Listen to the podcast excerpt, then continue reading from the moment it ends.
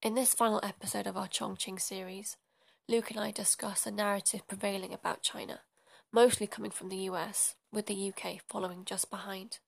The police state, the government which suppresses human rights and censors freedom of information, and who abhor democracy.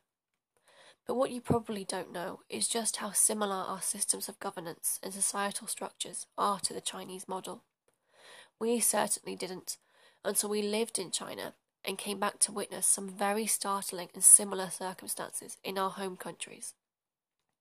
Luke and I have been connecting the dots for some time now, some of which we will share with you as we close out on our China series.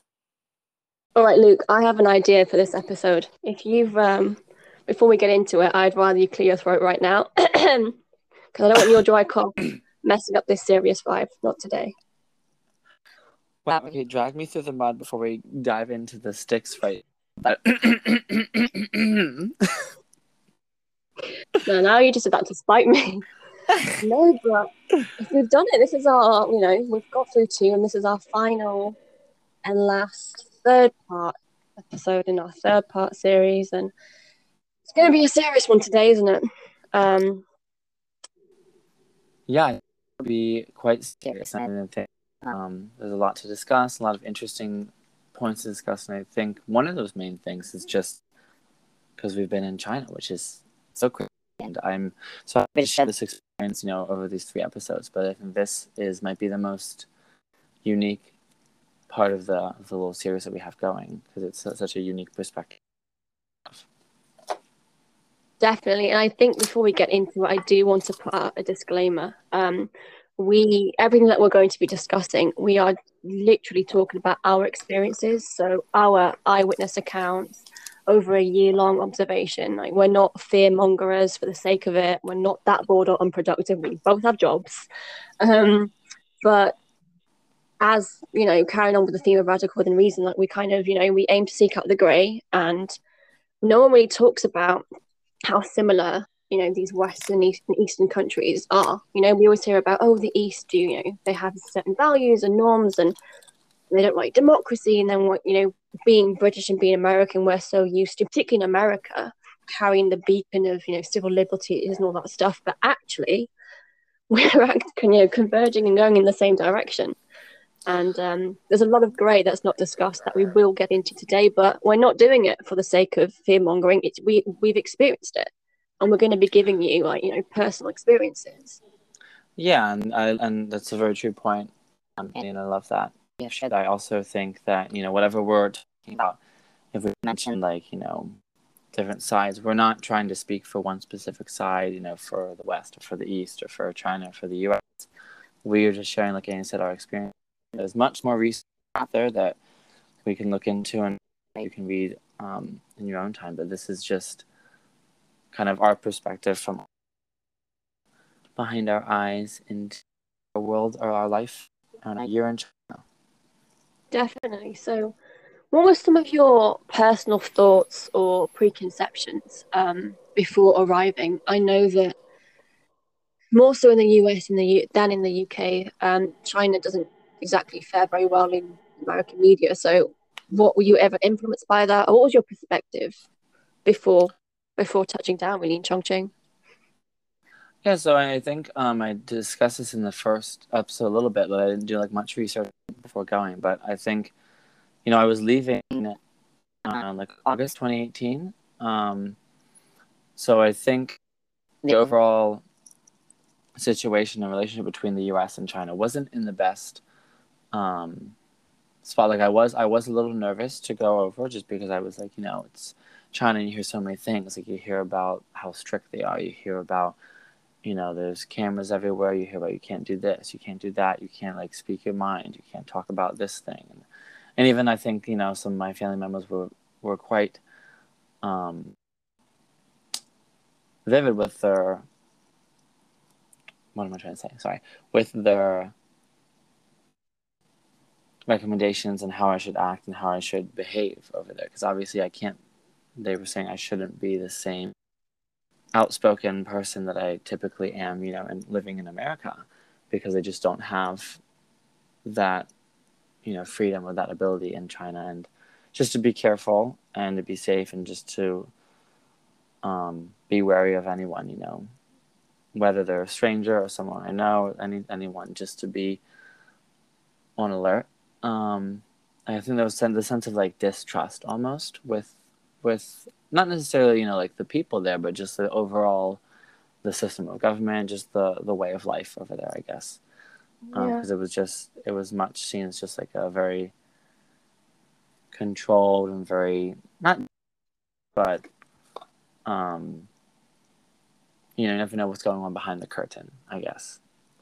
Did you have um, this perception that you were going to like lose your freedoms? Because I don't know what it's like to be in the US. I've visited, but I've not obviously grown up there.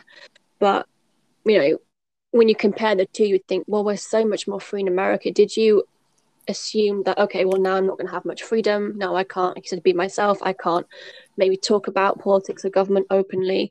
Did you kind of maybe feel a bit bad or sorry for people there? Um, I'm a little bit different in the sense that, and Brits a bit are a bit different to America in that we don't really have that constitution. We don't grow up with that pledge of allegiance. We're actually very cynical. Most of us don't even know the second um, verse of our national anthem. You know, God save the Queen. I don't. Um, we we were not raised with that, um, and I think that's you weren't brainwashed, is what you're saying. we'll get into that. I think. Well, I think. I think what it is is. Um, the UK for decades have been going through this period of decolonisation. They still are, mm-hmm. but they're feeling apologetic about it. Um, yes. And in the same way that the Germans, and I, I, I visited Germany, and the same way that, and we were told by our tour guide, and we were going around some of the museums in Berlin, that we never talk about our past boastfully. We're actually taught to be ashamed of it and very, we have to be humble and very apologetic. It's the same in, in the UK when you're learning about British history and the empire you never learn about it from a positive perspective. It's always, you know, they talk about racism, they talk about the whole the divide and conquer, which they should, to be honest, because it, it did happen. It was all part of yeah. that. But we were never raised, my generation, I was born in the 1990s, as you were.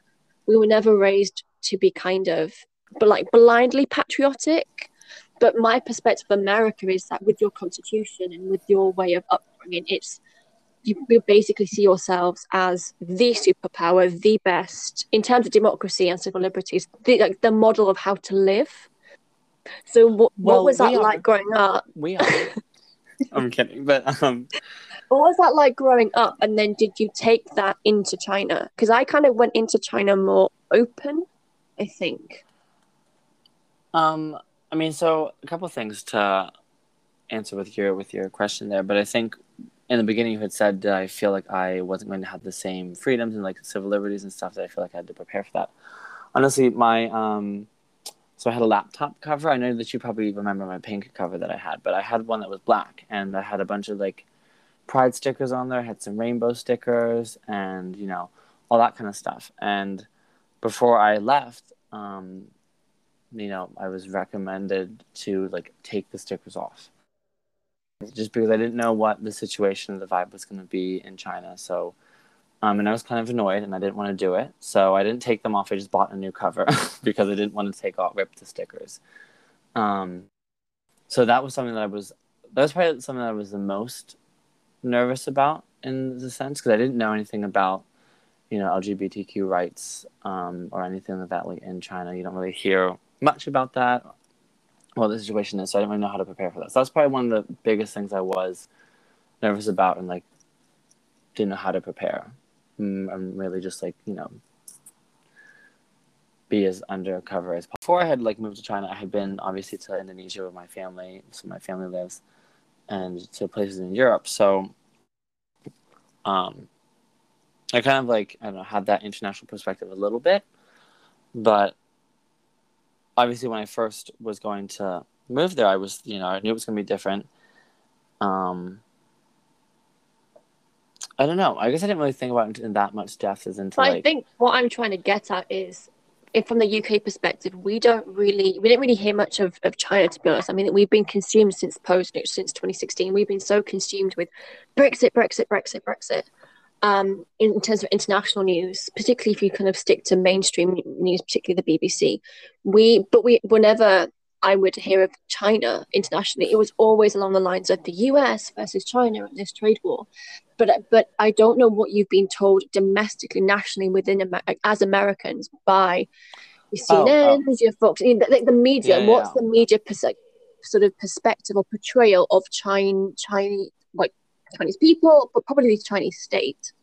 Before yeah, um, did so... that influence did, it, did that influence you going to China or in did you carry that when you went to China? I would say when I first uh, like confirmed I was going to get like accepted the position and told people I was going to China, like, oh really China? Like why? They were very shocked that I chose China. Like out of all the countries in the world to choose, why China? And I, then I was always like, I don't know. I mean, it's a big country. I don't. it's in Asia. I don't know.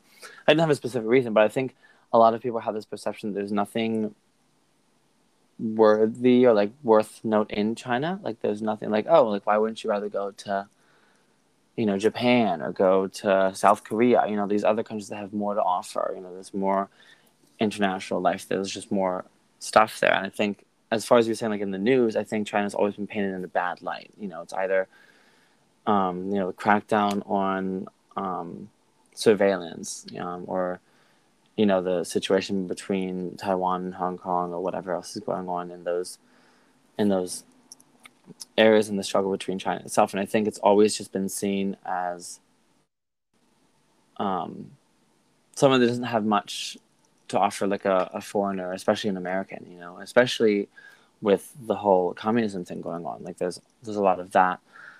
Um, you know, why would you want to go to a country that has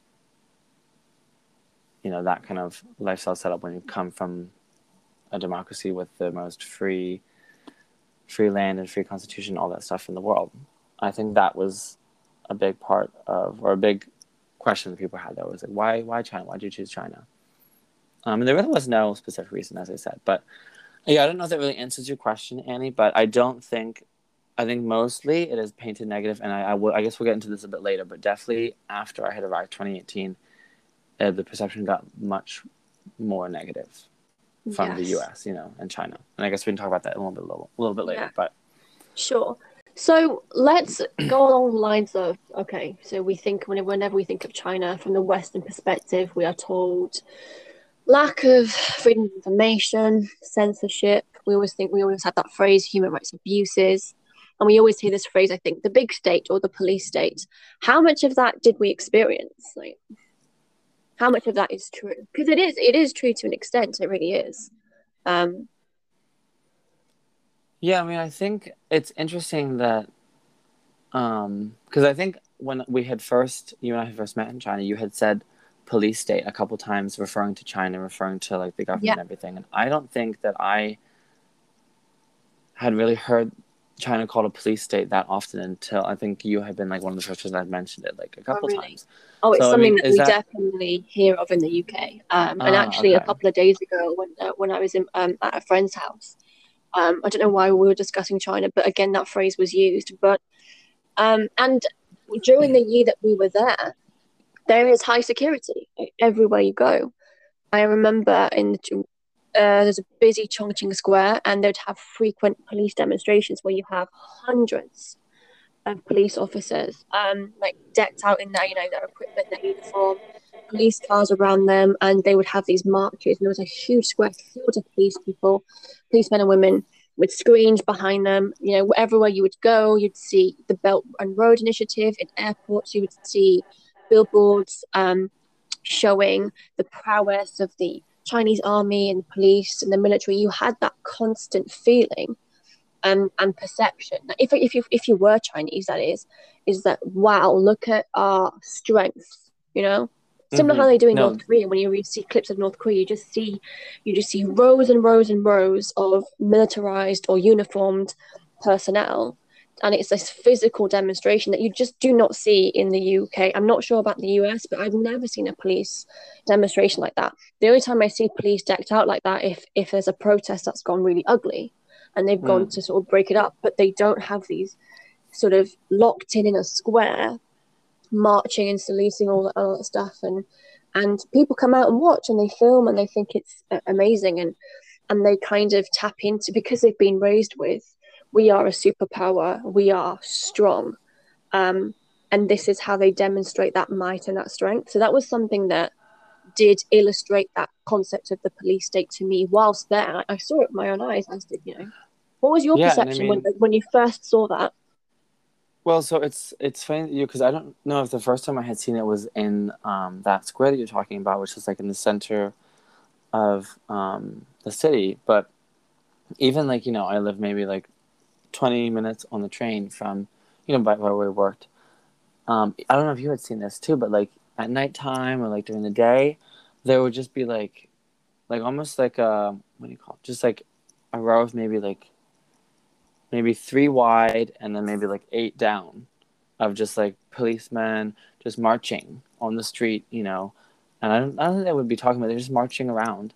I didn't know what they were doing, like in circles, like for like an hour or so. And and I remember the first time I saw them. I think I went out of my apartment to go get dinner or to go get food or something, and I was like, "What is going on? Like, who are these? Like, is there something? Is there a demonstration going on? Or like, did something happen?" and then it just kept being quite normal. Like I would just see them, you know, with, with random anywhere I would go in the city, you know, just like random times I would just catch like a group of policemen just like marching. Like literally, when I say I'm not like using that word, I'm like they were literally like one step all together, one step all together, like mm-hmm. very synchronized, very like methodical. Yeah, very exactly, very orchestrated. And I think that initially, from, you know, from an outsider perspective, think, oh, what's happened? Like, you know, is some, has something happened? Is someone been killed, or has there been a robbery? Or, but it, but they're random almost. They kind of it's part of the fabric of the society. You'll see them physically there, and I think I don't really know what the point is, but I suppose it's just to kind of show people we are we're constantly here, you know. Um, No, and think- on the one hand, it does make you feel safe because there's police per- personnel around, and you know, at all at any any point of the day and at night. Um, I only saw them during the day, really. Um, but at the same time, it's kind of a warning to whether it's sort of being on your best behavior, but this whatever it is, it's just this constant feeling of well, they're there. This constant Yeah. police presence, and that's all you really need in, Uh, yeah, um, in a state that's no control, really. And I think that's quite intentional. You know, like they want you to f- obviously feel that like they're always. If the cameras don't catch you, then our policemen walking around will definitely catch you. It's like one way or the other.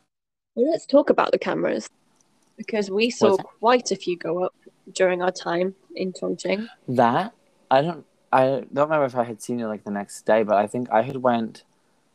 I went somewhere like I might have went like on a trip somewhere hiking for a few days, or a week. I came back and like literally the, around the street that was around my building, there was like five new cameras, and I was like, there was already cameras here. So I know. I, didn't- remember. Um, I think I don't really know at what point they started to cro- crop crop up. So I think I so I arrived in May 2018, and I would do the same route back and forth, you know, five days a week to and from work. But I think within like six months or so of getting there, I was I was like, I'm sure I just I would just start noticing more and more cameras, and they're quite big. They're not like covert ones. Yeah. Like they're blocky, they're square, they're sat on top of traffic lights as you're crossing the you know the are sat you know near street lamps or you know lampposts as we call them and um yeah it's very um it's very eerie And I mean, another like a side note on the whole camera thing, like you, maybe your perception is like, oh, they're just like in the city, like it's just very much to people are safe in the city. Um, that is like they have cameras. I will say literally everywhere. I I might have Yes. shared this in an earlier episode or not, but I was hiking in the middle of the forest on a mountain, and I'm like hiking up there by myself or with someone I forget, and like I come around a corner, and there's like a pole with a camera on it in the middle of the woods. And like as i'm walking the camera is like following me. And i'm like i was the only person i had seen up there for like an hour. So i mean that camera didn't have much action going on up there but it was watching me. That was like i was like very astonished by that. Really even out here in the like the middle of the woods you have a camera to like see what's going on i think that was one of the reasons why i really enjoyed the great wall of china so much i don't really remember many cameras. It just felt very free and very liberating unless they had smaller cameras we didn't notice but maybe we were just trained to see those big blocky ones. But yeah you you, you basically had cameras wherever you would go. Um And I suppose for someone, people such as us who, you know, are obviously, we were tourists and we observe and then we go back to our, our homes, it's not so bad. It's still alarming, but I don't really know what it's like for people, you know, people who live there. But at the same time, I don't honestly think that people are noticing these things because, Luke, I have never in my life seen so many people walk around glued to their phones constantly. They look Honestly. around the metro and no one is giving you eye contact because they're just walking around on their phone. They're crossing the roads with their phones. I'm naturally quite observant and like to be in a kind of state of high security and, and alert. But yeah, I don't really, I think it creeps up on people who are just not paying attention. I don't no, think many people are. I remember talking to um, one of the local teachers who I grew very close with, and I was I I think we were hanging out one day outside of work, but I was like, what like I just want to know, like, how do you feel these cameras? Like, there's cameras like everywhere. Like, what? Like, did you get used to it? Like, what? What is your? What do you think about them? And she was like, I. I noticed them one and two. They make me feel safer. Like they make me feel uh, you know, as a as a woman. She's like, I feel like I can go home at night and like I'll be safe, um, and that like I don't have to worry because like everyone knows that if you do something bad, it will be caught on camera. You will be found, and you mm-hmm. will like. There's not a question. It's like, oh, like if they get caught, it's like when you will get caught. Like which of the thousand cameras that are around this one block will catch you? Because, I mean, yeah. that's a fact. And I, I do remember um, a story.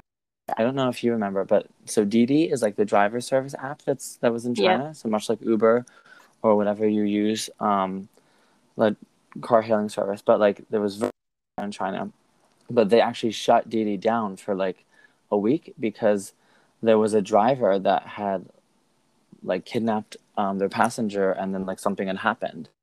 shut down Didi for the whole for the whole country for like a, a week or a few days, and they found they found the the culprit, like the the guy who did it, within a matter of like hours, because like you know they caught his license plate they you know like uh, some camera caught like everything that happened like you know and they were able to track him like within like very quickly um, and then resolve the issue and make like the, the security like a little more strict um, and like tracking and whatever. But um, it was quite fast that they had found they, they like shut down the app and then found the person quite quickly and then proceeded with whatever was going on but um, but i mean that goes to show like the power of the cameras and the power of the surveillance yeah, surveillance, that's what it is. The metro as well, that was something that was really um, interesting. And we, we'd gotten used to it towards the end. But I remember the very first time I went to the metro um, alone, probably by myself, I was carrying. Um, was I was did I just go to Starbucks? I have a coffee in my cup? Did I, was it water?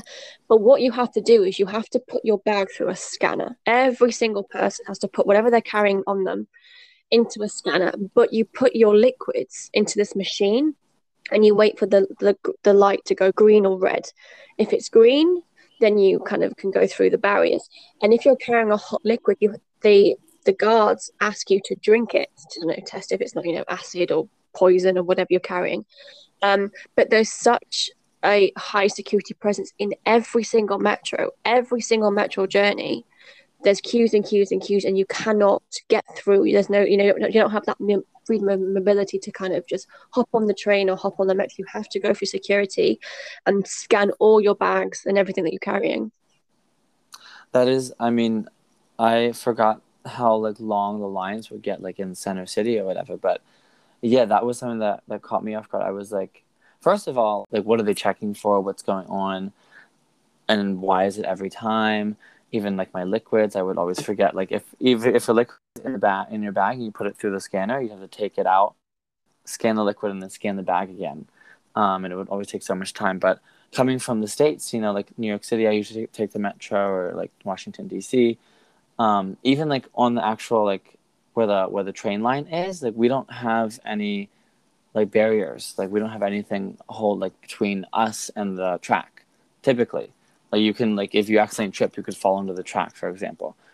At every metro station that I had ever been to in China, I think there was always, always like a huge barrier. Like if it was underground, it would just be a huge glass door that would like be the the track. Um, or if it was just like a tall barrier that you can't like jump over.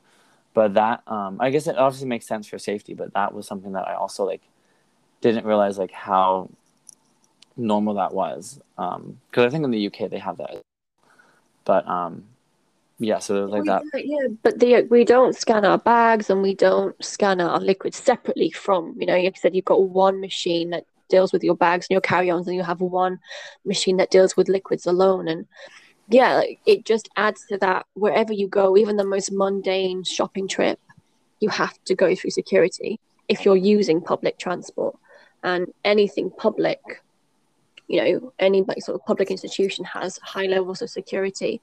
Um, one of the most immediate tests that we had to do when we arrived there was to go through the police checks. Do you remember? So like quite nerve wracking. I was very nervous for that just because it was just, it just seemed like excessive. Like you had to do like a, um, like a separate interview, right? Like with yes, the like at the police station, but then like you had to get like your visa verified, and that was another interview, and you basically just had to say what you were doing there and why you were coming. What kind of questions did they ask you? Do you remember? Well, I don't really remember. Um, it was just a case of because we would, luckily for us, we had our EF, um, our colleague representative, and they would kind of help us, and they would already kind of put through the legal paperwork, and we just basically had to sit there, and they had to look at our passports versus our actual faces, and just ask us questions about where we're living and things like that. So I, my initial meeting, I don't really remember it, but what I found excessive was I when I then moved my apartment, I was told every time you register um, at, at a new address, you have to go and re-register at the police station, and it's not necessarily mm. the hmm. local police station because I had a police station just down the road. I had to go for to a police station an hour on the subway. I didn't understand why. I don't really yeah, know how it works. Something weird about like districts or something, but it was my police station. Yeah. Wow. It's exactly. I didn't really understand that, so I had to re-register six months later when I moved, my changed flats, changed apartments. But they ask as well that you notify the police. Is it before you leave? So during annual leave, you take a holiday and you leave China. So let's say you go to Thailand for a few days or a week, or you have mm-hmm. to re-register with the police station when you come back. I was a bit of a rebel, if I'm very honest. I, I did do that. I did the re-registering at the police station because I had a new residency permit, and they have to know obviously where you are, where you live. But the re-registering with the police because I've come back from a holiday was a bit excessive, and I didn't do that. Yeah, no, I. So the funny story about that is like I had, you know, I went to um. I left to go to Singapore. I left to go to Indonesia a couple. So I left the country a couple of times um, to go traveling and every time I would go, I would return and I would go to re register. The police would be like, Why are you here? Like, I would translate and say this one, and they were like, Okay, like, we don't, like, we don't really know. Like, they didn't, why'd you show up? And they were almost like annoyed that they had to, like, talk to a foreigner and then figure out what was going on because they, they were like, Okay, like, they just, like, wrote down some paper and checked it. But they, they were just like, yeah, I got the sense that they got really frustrated by their own bureaucracy because it doesn't come from them; it comes from you know the state, it comes from the government level. But it didn't make. See, I do believe in like regardless of how I feel, fine, when in Rome, but it didn't make sense. And I think the company was trying to cover themselves. It's like you must re-register when you come back from a holiday, but that didn't make any sense. Um, yeah. Re-registering when you move because now you've changed your residency and that's linked to your resi- residency permit. Fine. Yeah. But to go away for a few days and to come back, well, they know I'm back in the country because they, my passport scanned in the you know at the airport and I'm back in the system. You know. Um. So. Yeah. yeah so I'm glad. I'm glad that the police would have said to you, "Well, why are you here?" Because that that's nice. That that kind of gives me a bit of hope well, that they're not you know, not overly bearing one... in that sense, because that's every step and every movement. That's much. That's too much. No, and I mean, um, another thing. I think the one time I come in, I had gone there so often. I had like known, you know, what floor to go to, and like I would just be like point to them. And so even so, you walk into the police station. There's like the information desk, and then to go upstairs to the specific offices I need to go to process the paperwork. I had to like they had to check my passport. I had to tell them why I was going there, like all this all this stuff. Um, but then the one time I had went up there, I had knocked on the door, and no one answered for a little bit. So then I just like walked in, and everyone was asleep. in the like in, in the whole office they were like I was like laying down and I had like knocked and I was like um hello you know. And then she like woke up and looked at me and was like uh, and she was like I was like oh my god I'm so sorry. What? Like they told me to come up here. But um Clearly, you were at the uh, residency department, and not many. They don't get many foreigners. Um, exactly but one thing that I did find really, really confusing is that, like, you know, find the bureaucracy was ex- excessive, but it was also the different departments. So I would literally have to go and get a stamp at one end of Chongqing, and then take like, a couple of subways to get a stamp at a different, you know, end of Chongqing. Like, I don't really understand what's going on here because uh, you know it's legal, it's political jargon. I don't understand what they're saying, and then I just like I'm looking down at this piece of paper, like, are you serious? I just spent an entire day and my day off running around to get two stamps, and th- and these offices are linked, but they're not in the same building. They're in different parts of the uh, of Chongqing, so I don't really know It, how it's set up, but up. it's very, it was very, But, like, very arduous, very still, like, tiring. your your stamp story is like is very common because I remember like so many even even um like the local staff would always be like yeah there's really there, what was the saying? It was like uh like it was some saying it was like it can't be changed or there's like there's nothing there's that you can argue and ask questions and and say this this would be better like this would be the right way to do it but like it just can't be changed there's nothing that you can do. And it was a big saying I forget what the word was in Chinese. Do you remember I'd probably forgotten because I just don't I hear the word but- honest, but I can't remember. But yeah, but yeah, even like the local staff would always be like, yeah, they had to process this paperwork, but it's all like. I remember the the you know many of my friends like the local staff would always be like, this doesn't make any sense, but we just have to do it. We just have to do it. It's it's Mm. the rule. Like, that was they were just following the rules, and they had to do this. And with all would have to run the with all the monitoring and the surveillance and the police presence, I don't think they want to argue. If that was the, UK, they would be kicking off. I'm not joking. People be kicking off and filming it. This is a disgrace. I'd be kicking off, but you know they're they're quite the Chinese. I've noticed they're a very obedient and a very lawful society. Like law and order is paramount.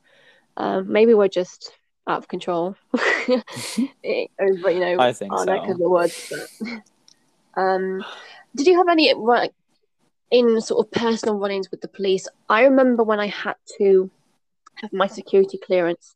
This is as I was exiting the country last month or so.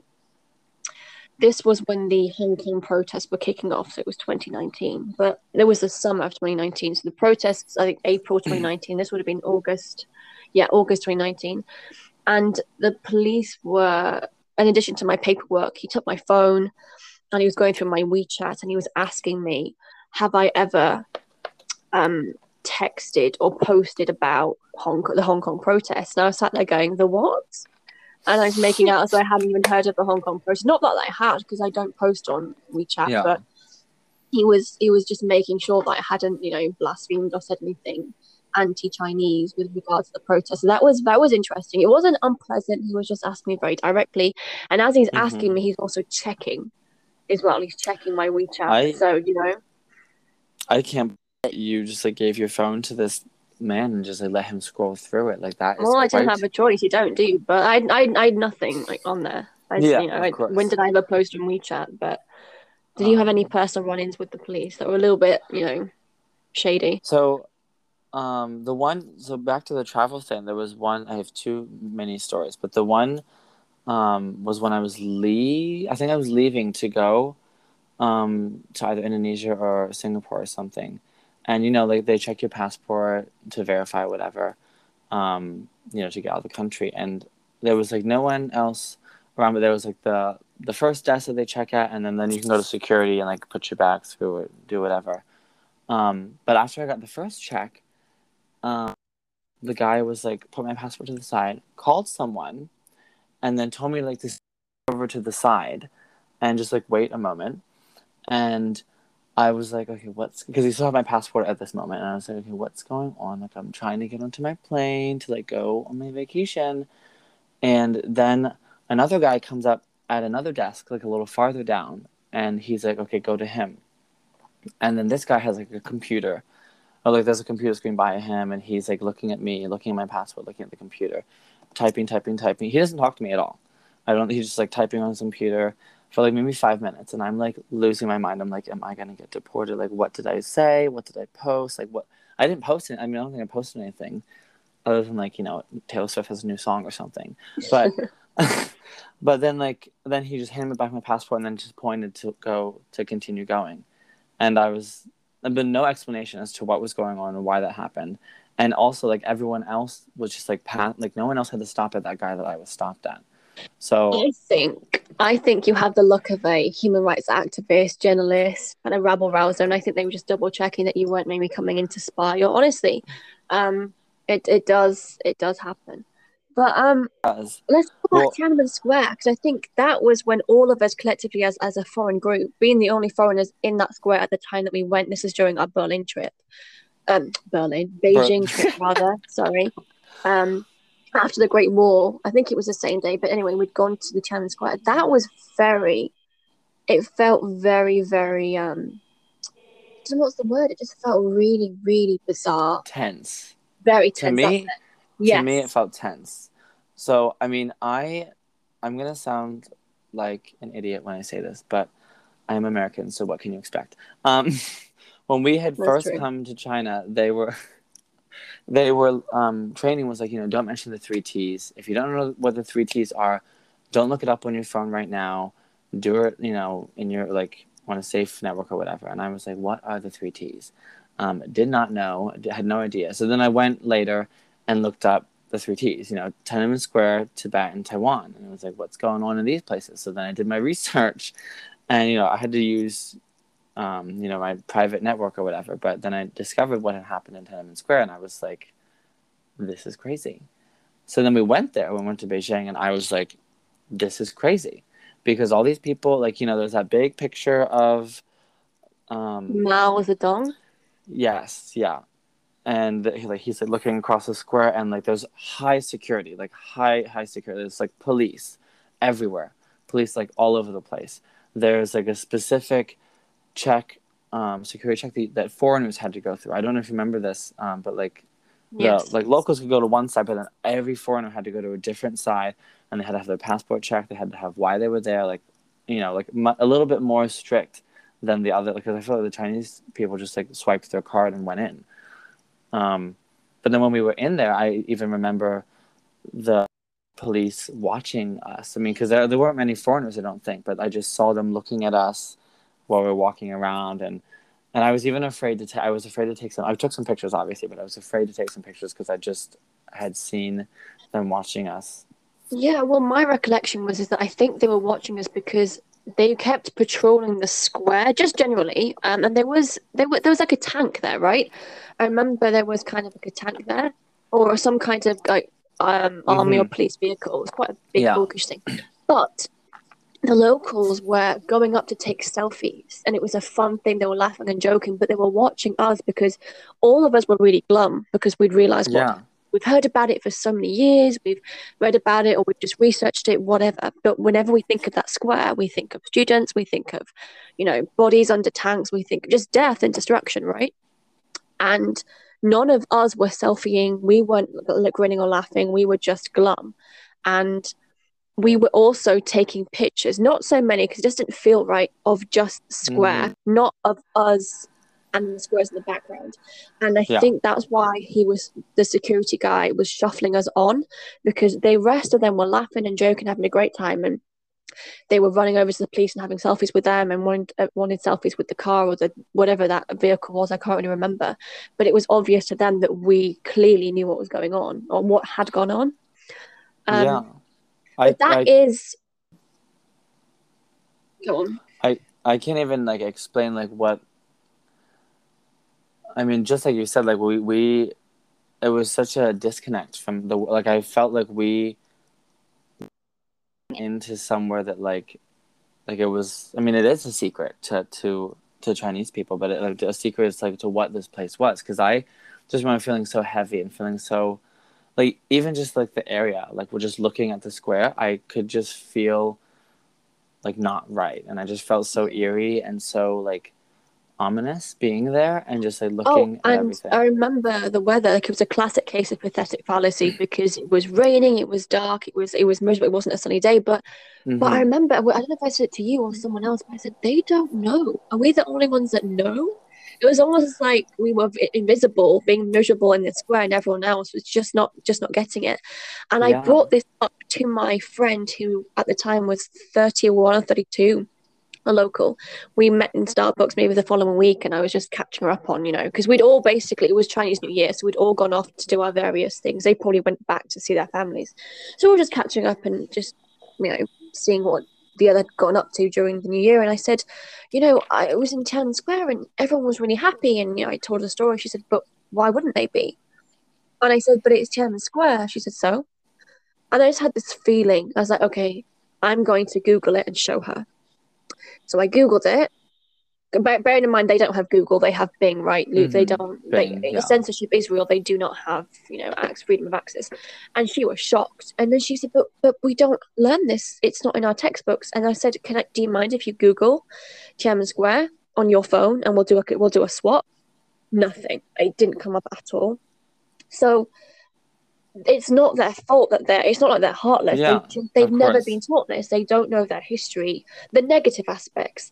You see the belt road initiative you see police um, prowess and might. You see china is only good and the a force for good in this world but you never ever see any criticism. And while i'm on this note the first week i was in the office when i you know the first week of my my work week there the ef had access to bbc sport and just just bbc in general I remember it was the World Cup, and so um, people were, you know, the locals, particularly the, the foreigners, particularly the guys, were, you know, looking at the sport news. But I thought, you know what? Every time I have a break, I'm going to go on the news. There was a BBC report on human rights abuses in China. I didn't click on it. I thought, oh, just I'll read that, you know, tomorrow or whatever. I'm telling you now, the day after, it was gone, and we like from that time we had no access to the BBC, and that's because any criticism of China is not tolerated. So it's not their fault that they don't know these things. They have a perception. They live in a bubble and they only know positive things about their country. Whereas we come from, particularly in the UK, country that is not ashamed to say we were colonizers, you know, the empire has done more harm than good, etc., etc., etc. You know, we come from that kind of upbringing and climate. And yeah, it was just surreal to go to these places, Tiananmen Square, to see surveillance, to see you know, deal with the police, um, knowing what it's like to be comparatively and relatively free, uh, particularly with access to anything, you know, on phones and what have you. Yeah, I think um, it was it was just so shocking to me. Like you were saying when you were talking to um, about Tiananmen Square, like on Google versus Bing, and I, I remember when you told me about that BBC thing because I I was like, really? Are you sure? And I had like Google and I had like put into Bing the address and it didn't come up either. And I was like, I had just looked at this last week or something. Um, but it's just it just shows you how quick and how fast they have the ability to do everything like, to just monitor everything like that much. Like one article that like might have not even like if you had went on probably like an hour later, you probably wouldn't have seen the article like on the headline maybe. Um, but they caught it Right. like just like that. Um, and I mean, I think that just it, that really made me realize like, oh, we really do have to be careful like how we speak and what we text. Um, especially going back to the Hong Kong um, riots because we were there um, when they were happening in in Hong Kong. Yeah. I remember the I remember the in the office or even like I forget who had said it, but they were like, please, please, like as just to the foreigners, do not post anything on your WeChat or do not text anyone about the protest about either side. You know, if you're if you're on China side or if you're on um, Hong Kong side or wh- whatever side, do not post anything. But then uh, you could see because we follow all of our coworkers, all of them posting on WeChat about um, about the protests. Like this is this is unlawful. This is unlawful. This is disgraceful. This is terrorism. All this stuff. But point Um, out though, Luke, they were saying that the Hong Kongers were unlawful. They weren't Yes, saying yeah, the, yeah. the Chinese government because the reason that the Yeah, Hong. Kong Hong Kong people were kicking off was because they didn't want the extradition bill, which means that criminals can now be extradited to China. But what's a criminal, right? what does that mean? Yes. No, they, they Yeah, and- were very pro their government, and there was how dare Hong Kong behave this way? They belong to us. And they yeah and they weren't you know by staff or whatever they weren't told not to do that they were i mean we were told specifically not to post anything but then, because it could jeopardize our like our visa or anything but then the locals don't need to be told that because they're not going to be criticizing their government because they've been raised in an environment and they're quite a territorial people. They still believe Tibet belongs to them. They believe Taiwan belongs to them. They believe Hong Kong is theirs. I had a conversation with a friend that said that she'd gone to Mongolia and she said, Well, it's not really Mongolia, it's still China. And I was shocked by that. There's this expansion to minds that they've been raised with that, you know, they they own it. They own these territories. They still do. yeah Um, and I remember being, I remember the very second or third meeting we had when we'd first arrived to EF, um, the foreign liaison, she was a local. She was responsible for kind of showing us around the city. Um, we were at a restaurant, and I don't know how this conversation came up. And, but I think, oh, I think one of the American girls said that she wanted to go to Taiwan, and she she'd asked her, "What do you think? Um, like, do you think it's, you know, a separate country?" And this local girl looked straight at, at her and she said, "No." Taiwan belongs to us. And my ears pricked up and I said, Why? And she went, It just does. And that's the mentality that I, I experienced. Like I, you know, I, I didn't ever post anything on WeChat because I just wasn't stupid enough to. I just don't think that's wise to. But I definitely made up for it in real life conversation because I was always asking my Mhm. friend, What do you think of your government? And they'd say things like, Well, we don't pay much tax, we have good lives, we have good money, everything's centered around my money. So they only have good things about him to say about him. I remember that the, one of the local uh, the kids from EF that fainted when he got to meet President Xi, and it became a huge story in EF and like, you know in China. He actually like shook hands with the president and he fainted because he was in such awe that you know he touched his hero and you know we don't carry that same reverence and respect for our leaders the way that they do. And yeah, I Mhm. remember the conversation we had about Hong Kong that, that the locals would get offended at us if we said, "Well, Hong Kong is its own territory." Fine, it's, it operates kind. It does operate under you know China, but it has its own system. Like, no, it belongs to us, and they didn't compromise on that. But they didn't have reasons to say why it did. So they have no Yeah, I- political awareness. They just have this patriotic belief that we are here, we own this, that, and the other, and we and but there's no. I never found any substance answer or reason of substance. I was very confused, and I kind of gave up. Like, okay, clearly they, they they love their country, but blindly, right? But it's not their fault because they, that's how they've been conditioned. Yeah, and I mean, I I remember same thing that you said. Like I've tried to have these conversations with some of the some of my friends there, and I would just hit a wall. You know, I would, there was nothing that they could say. I don't know if they felt like they couldn't say anything negative. Obviously, maybe they obviously if they especially we were texting. I, I don't think I would have a conversation over texting, but um, yeah, with with Hong Kong, I remember like someone, one of my coworkers had said like, "Oh, I think that like the U.S. and these other countries need to mind their own and involving them. This isn't this is China's business, and we are going to deal with it how we should." And like it was just kind of that thing, and I was like, "Well, you know, I don't know much about what was happening in Hong Kong, but I remember like they were very upset um, when specific politicians had like spoken up, like American politicians had spoken up about like, oh, we side with Hong Kong and all this, and they were like very upset about that. Um, and then along Yeah, the no, Taiwan thing. Oh, go ahead. No, no, finish, finish your point. Um, with the Taiwan thing, I was talking to someone offhand, and I had seen. I think it was when like Taiwan had like legalized gay marriage, and was like, the article was like the first, one of the first, one of the first major like Asian countries to legalize gay marriage through like the whole country. And I had told her that, and she was like, "What? What did you say?" And I was like, "Um, I'm a country." And I was like, "Maybe I don't really know." She's like, "No, Taiwan belongs to China," and like just kept saying it, and, I, and she was just like laughing that I had mixed it up. And I was like, "Oh yeah, uh, oops." Front or like you know, Okay. dive into it because Yeah. I had already known like what the answer would be because I just forgot. I just slipped out, and she was like, "Yeah, no, no, it's part of China. Yeah, don't forget that." Yeah, but there there isn't a level of political awareness. I'm I'm only talking about Chongqing. I wonder if Beijing would be different, but I I noticed that people, our generation and Generation Z, Z, whatever you call them, they were obsessed with phones and sort of now we have TikTok, but back then it was mainly just WeChat or Weixin as they call it, and a lot of obsession with watching Korean dramas and Japanese dramas. I would constantly see this almost every day on the metro. People are watching like videos, social media, anything that's trending, um, a new band, but they but you would never see them watching the news. We would never, and I, I kind of gauged from that and from our conversations I've had with our friends and with our colleagues, they actually are not politically, what's the word, astute. But then they've never yeah. really been raised that we have. They don't vote. They don't have democracy in that sense. They have that one party. They've had President Xi for God knows how many years of their life. They, they're used to that one party system, right? So, and it just made me realize that it's so easy for us and it's so easy for our Western governments and our media to say that, you know, what, what, what, I suppose it's so easy for them to kind of look down really at China and assume there's a lot of assumption that people want to be free, right? But it kind of mm-hmm. leads into that question of, but do they really know that they're not free? Because that is not the impression that I got.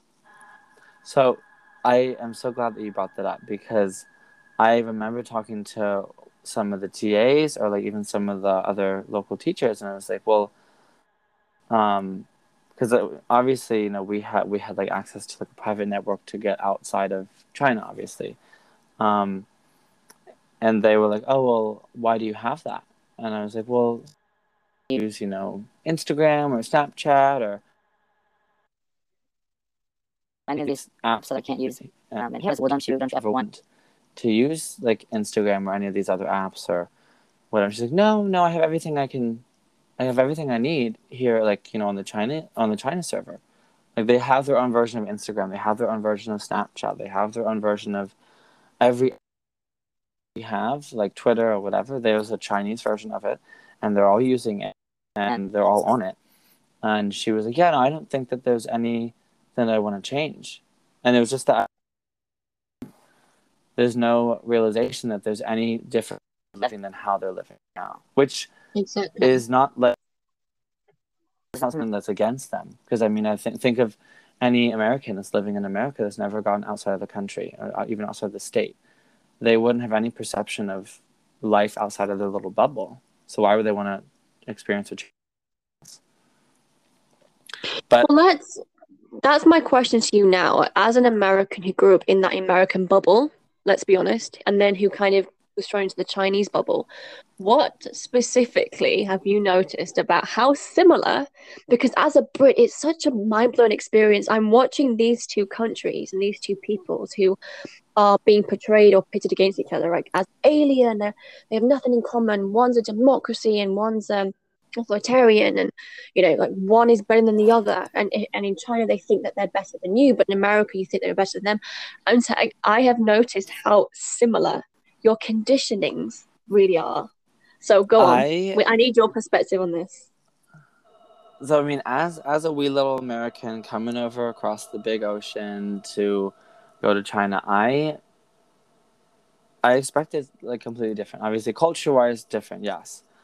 Um I think the first thing that really caught my eye was I forget where I think I might have been like at like a local school, like an elementary school or somewhere, teaching, um, and they were all like they all stood up and they all like said like they all were like saying this chant or like some song or something that they all would like sing. They would like put their hand to their you know eyebrow like to salute and they had all like their red handkerchief scarves around their neck, um, you know, because red's China's color.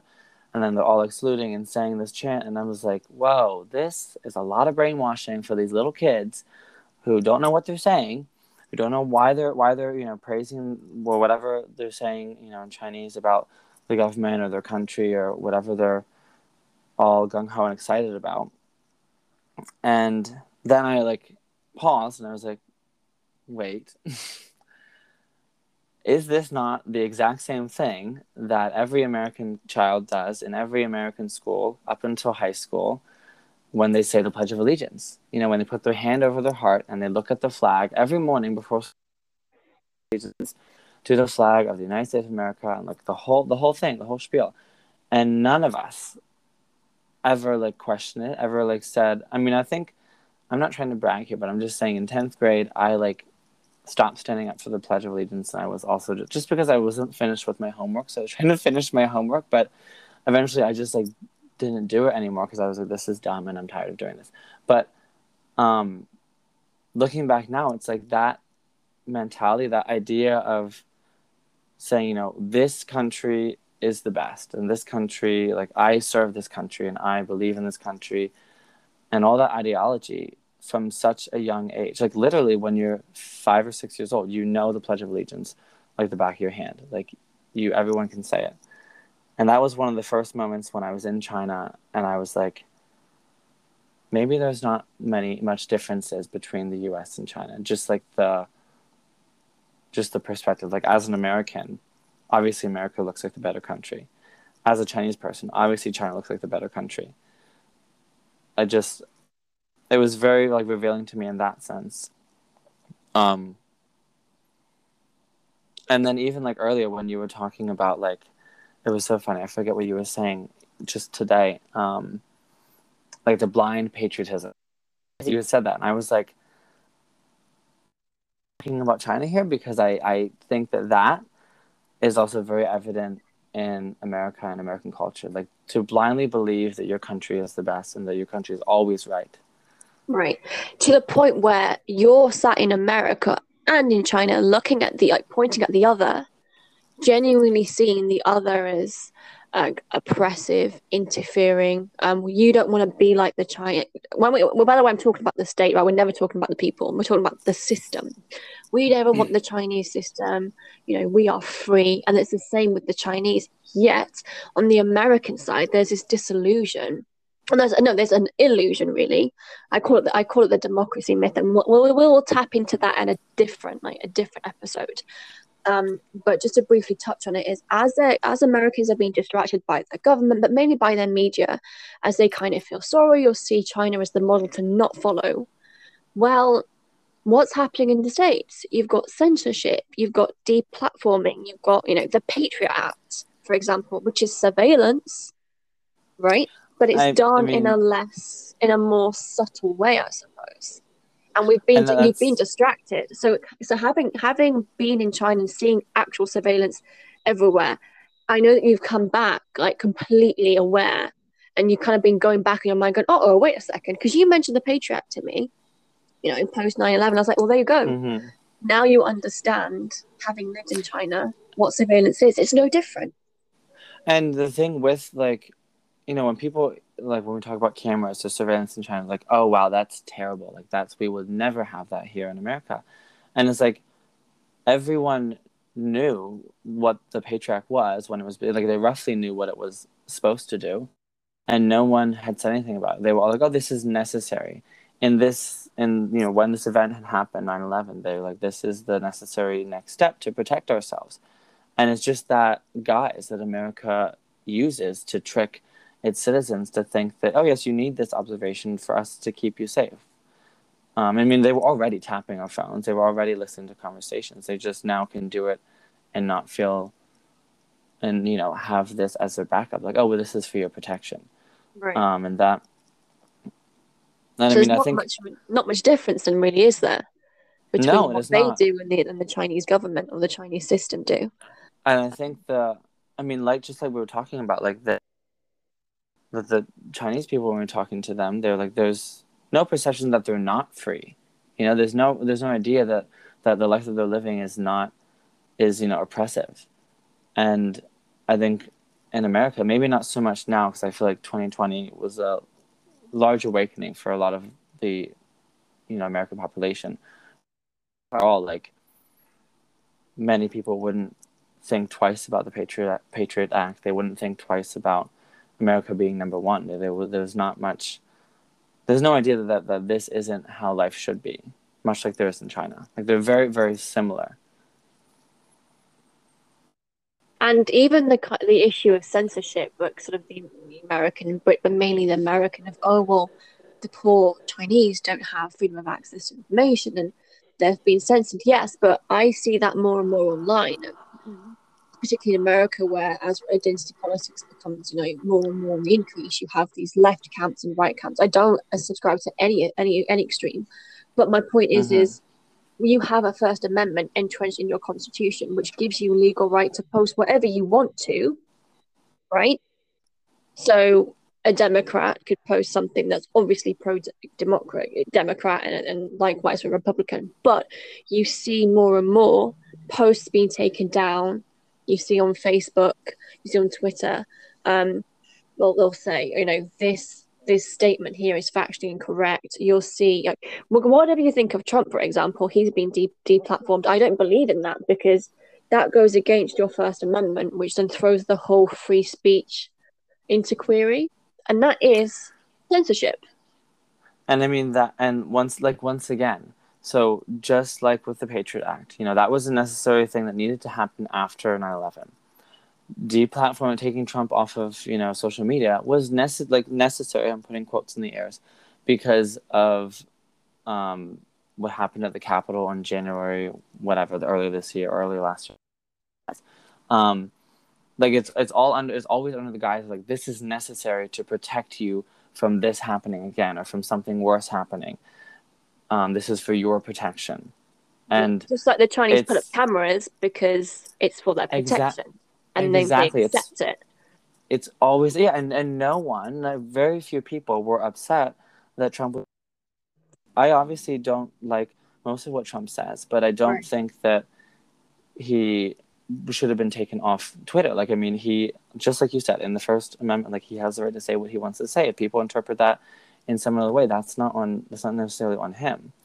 But I mean, that is again like a small little step into censorship that no one is really seeing. And like, and as you were saying, I don't know if you were kind of mentioning I this. think I think no one's really seeing it because people are getting lost in the kind of noise of identity politics. I don't want to tap into this quite so deeply now, but my my point is is I'm bringing these examples up just to say that this myth or this narrative of these two systems are so different and and oh, how amazing it is that we're not like the other is not actually true. We're act- you're all converging in the same direction. Um, but yeah, go on, Luke. I'm going to move on in a second, but do finish your thoughts. Um, yeah, no problem. No, i, I didn't mean to like go off on like a little rant, but um, the last piece to this um, that I think is maybe is the segue into what we're going to talk about next, but um, maybe not. But you had said police state when referring to to China, and at that time when I was in China in 2018, maybe I didn't as much see a comparison to that. But I mean, now here in 2021, I think we can both look back over the past year and how can we not describe America as a police state? Um, as from what we've seen over the past year, how can anyone not describe America as a police state? Um, and even so, I compare it that much to China. Like I don't see much of a difference in that way either. And that I think is, you know, three. We have we have the beginning of censorship, we have surveillance, and now we have a police state. So three Right. huge things about China that make China China, that are also very much so in America, just a little bit under the radar if you're not paying attention. Yeah. Scary. because and, and it doesn't um a police state doesn't have to be police out in their droves demonstrating and physically showing themselves to be present like you said it's these subtle creepy ways tapping phone surveillance all these things we don't even think about whilst being distracted by news news reports mainstream that i don't trust trust anyway because like i said look for the and things are never black and white whilst being distracted by our mm. prevailing narrative whatever country that we're from. I'm okay. We're, we've we've sort of gone into this for a good hour now, but I do want to talk about even more of a grey area. So, what most Americans and Brits, or just Westerners in general, don't know is how Americanized um, the millennials, particularly, and the generations like below them, generation before them, really are. So, go on. As an American, this must have been really interesting. What I'm sorry, what specific I'm, In I'm China? talking about, for example, yeah, I was surprised that America, the Chinese EF, for example, specified American English. Why they do, God only knows. It's a courgette, not a zucchini. It is an aubergine, not an eggplant. It was the bane of my life to stand there and hold up flashcards reading out these disgusting words. like, really? Okay, first off, Parents first are off, paying for American English, but on the news they don't like each other. First off, can I just say you were going to try and teach a three-year-old to say the word aubergine? I can barely say that word, and I'm Well, very that's because you're American, and I, I can't help that. You've already been corrupted. we have to cut it off its Um, head. No, but in that sense, there is such a weird disconnect, like because as you just said, like the in the in the media and obviously in politics, America and China are not friends. They do not like each other at all. But every person that I had met, almost almost every like local person I had met in China was so excited to see me. So like not the obviously not the local teachers because they see foreigners all the time, but um like the people if I would go hiking or if I would go anywhere, they would want to take pictures of it. Oh, where are you from? America. Oh my god! Like they would say they'd be very excited. They want to take pictures. They would like they would ask me if I like China, and I would say obviously yes because I did. I loved it, but they were so excited. And and they wanted to they and, and even my students like they'd be like oh well what do you want to study when you grow up? What do you want to do? It's like oh i want to live in america. I want to go to america. Like even these are like kids that are 10 11 years old like oh i want to live in america. I'm going to have a big house in america and you know live there. And and there's such this perception idea of the american dream that is so alive in china. It's so strange. If you you know but and then if there's a political spat then they don't like each other but they love american culture they love the idea of america And that's where you have to separate people from politics because, like you said, there's such a love for Western culture, particularly the American culture. I mean, there were so many Starbucks already in Chongqing, but they kept building a huge mm-hmm. expand, expanding chain branch of, of Starbucks. I remember during our induction, we were told, um, you know, to go to Pizza Hut, for example, in Chongqing is considered a status thing. To use a knife and fork is such a treat. And I, I noticed that people coming to Starbucks, I would go there to use the free Wi Fi and not always order a drink, but many people would go there to take a picture of themselves with whatever they've ordered to show that they've been in Starbucks because it was a status thing. And hip hop culture is rife. We would, we would see so many young men with like the shaved, you know, that, you know, when they shave like, Nike or some sports design into their Uh, head yeah, or they like do the design, braids. yeah. African American culture, or the Black American culture in particular, the low waisted jeans, you'd hear the hip hop music blaring. Basketball, they would love. I think it's the most popular sport in, in China. Every Black American colleague of ours would get stopped because they thought he was somehow related to Kobe Bryant, who is probably the biggest non Chinese celebrity in America, in China. Yeah i i especially with sports and especially like with starbucks and mcdonald's and pizza hut like all of those places like everything that you know when you think of america you think of all these things they loved it and they loved basketball and they loved um and it was so funny because they some of my friends were there. Oh like what do you like so is it true that all americans eat hamburgers. Like they only eat hamburgers and cheeseburgers and that's all they eat. And i was like absolutely not. Like where did you hear that? And they're like well i just see on, on tv and in the movies they're always eating hamburgers. We eat potato chips too. we call them french fries.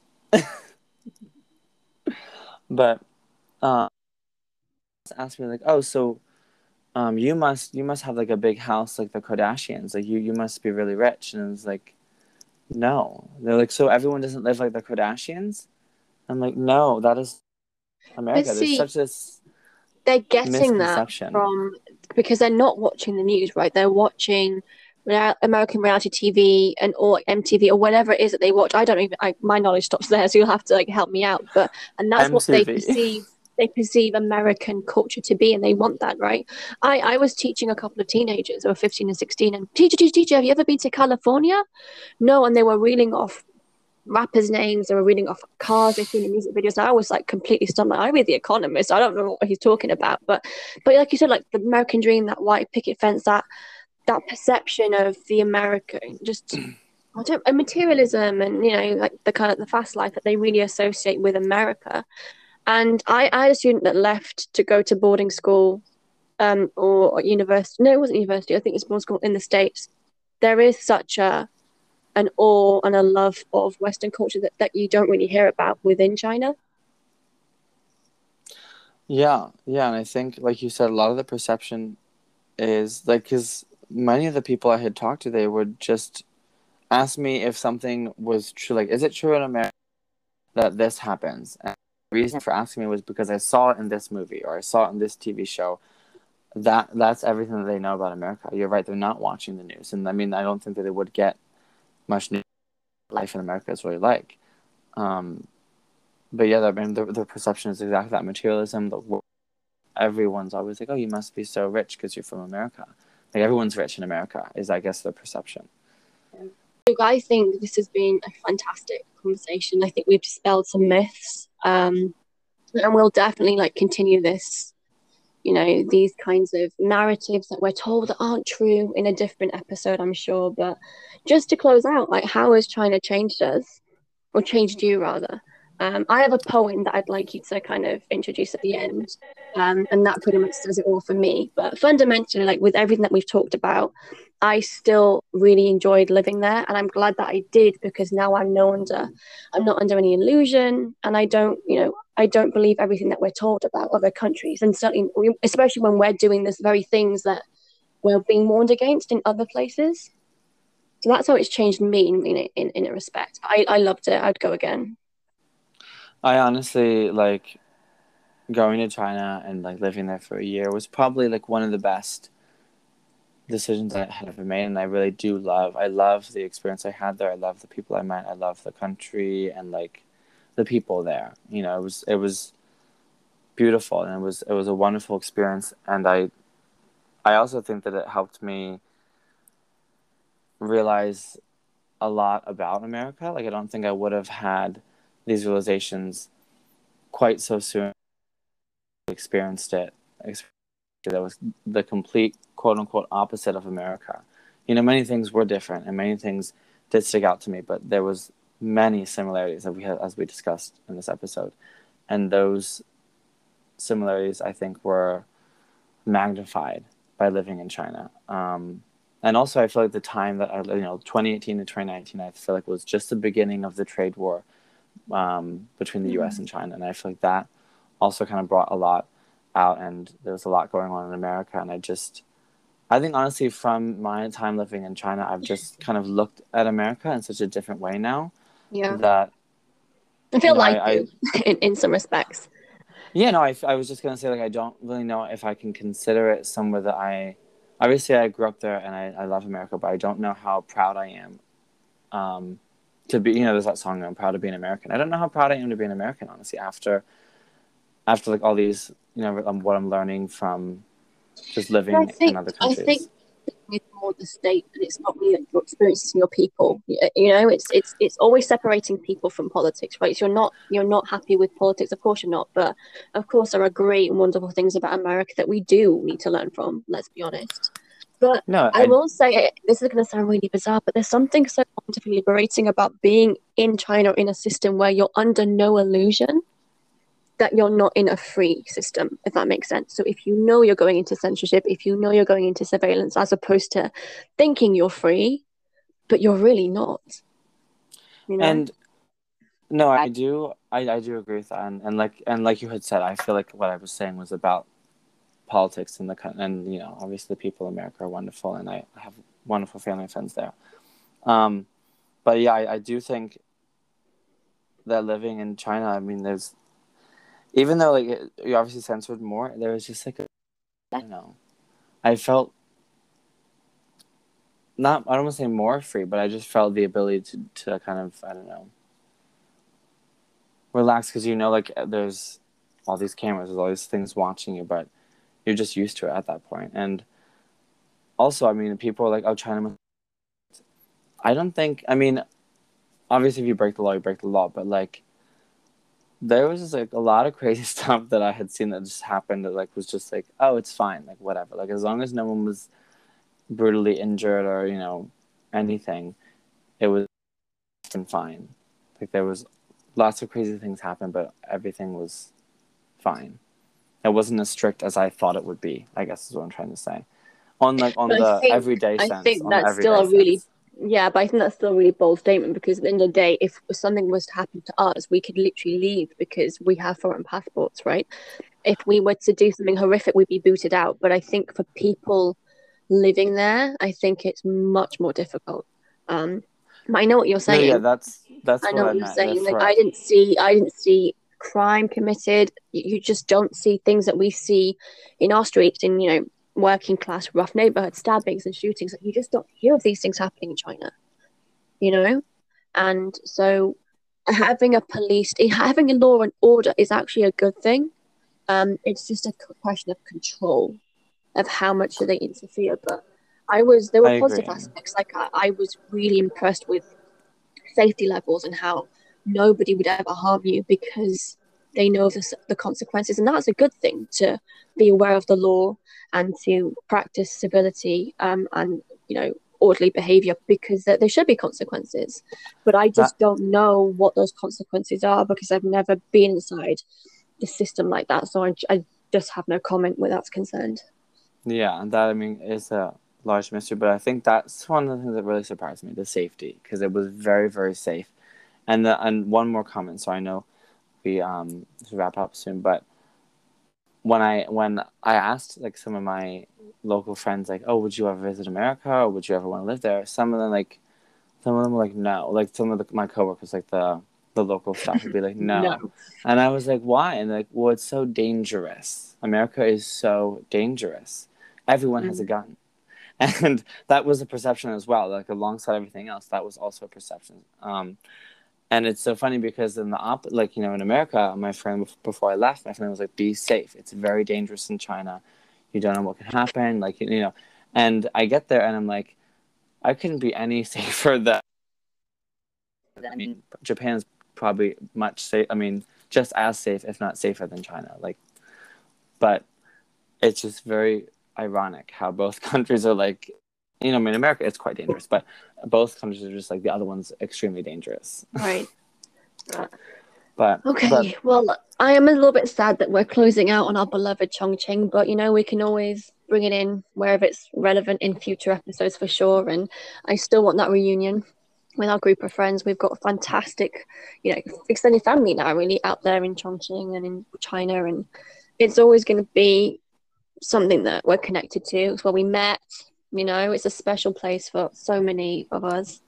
Um, it will. and I'd love to meet you out there for a, a reunion at some point. But yeah, this was the end. This is the end of, of our um our Chongqing Chronicles. Yeah, I hope that our listeners enjoyed our little dive into central China. Um, we definitely both recommend you visit Chongqing when borders open and you can go.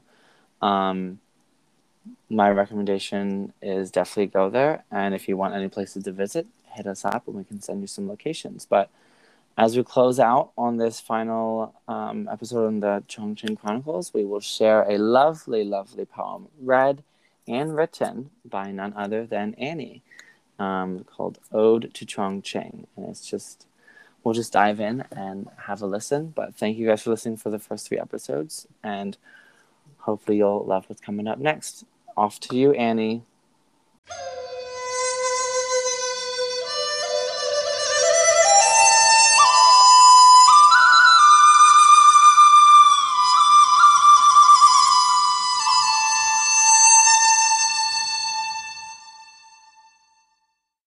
Ode to Chongqing.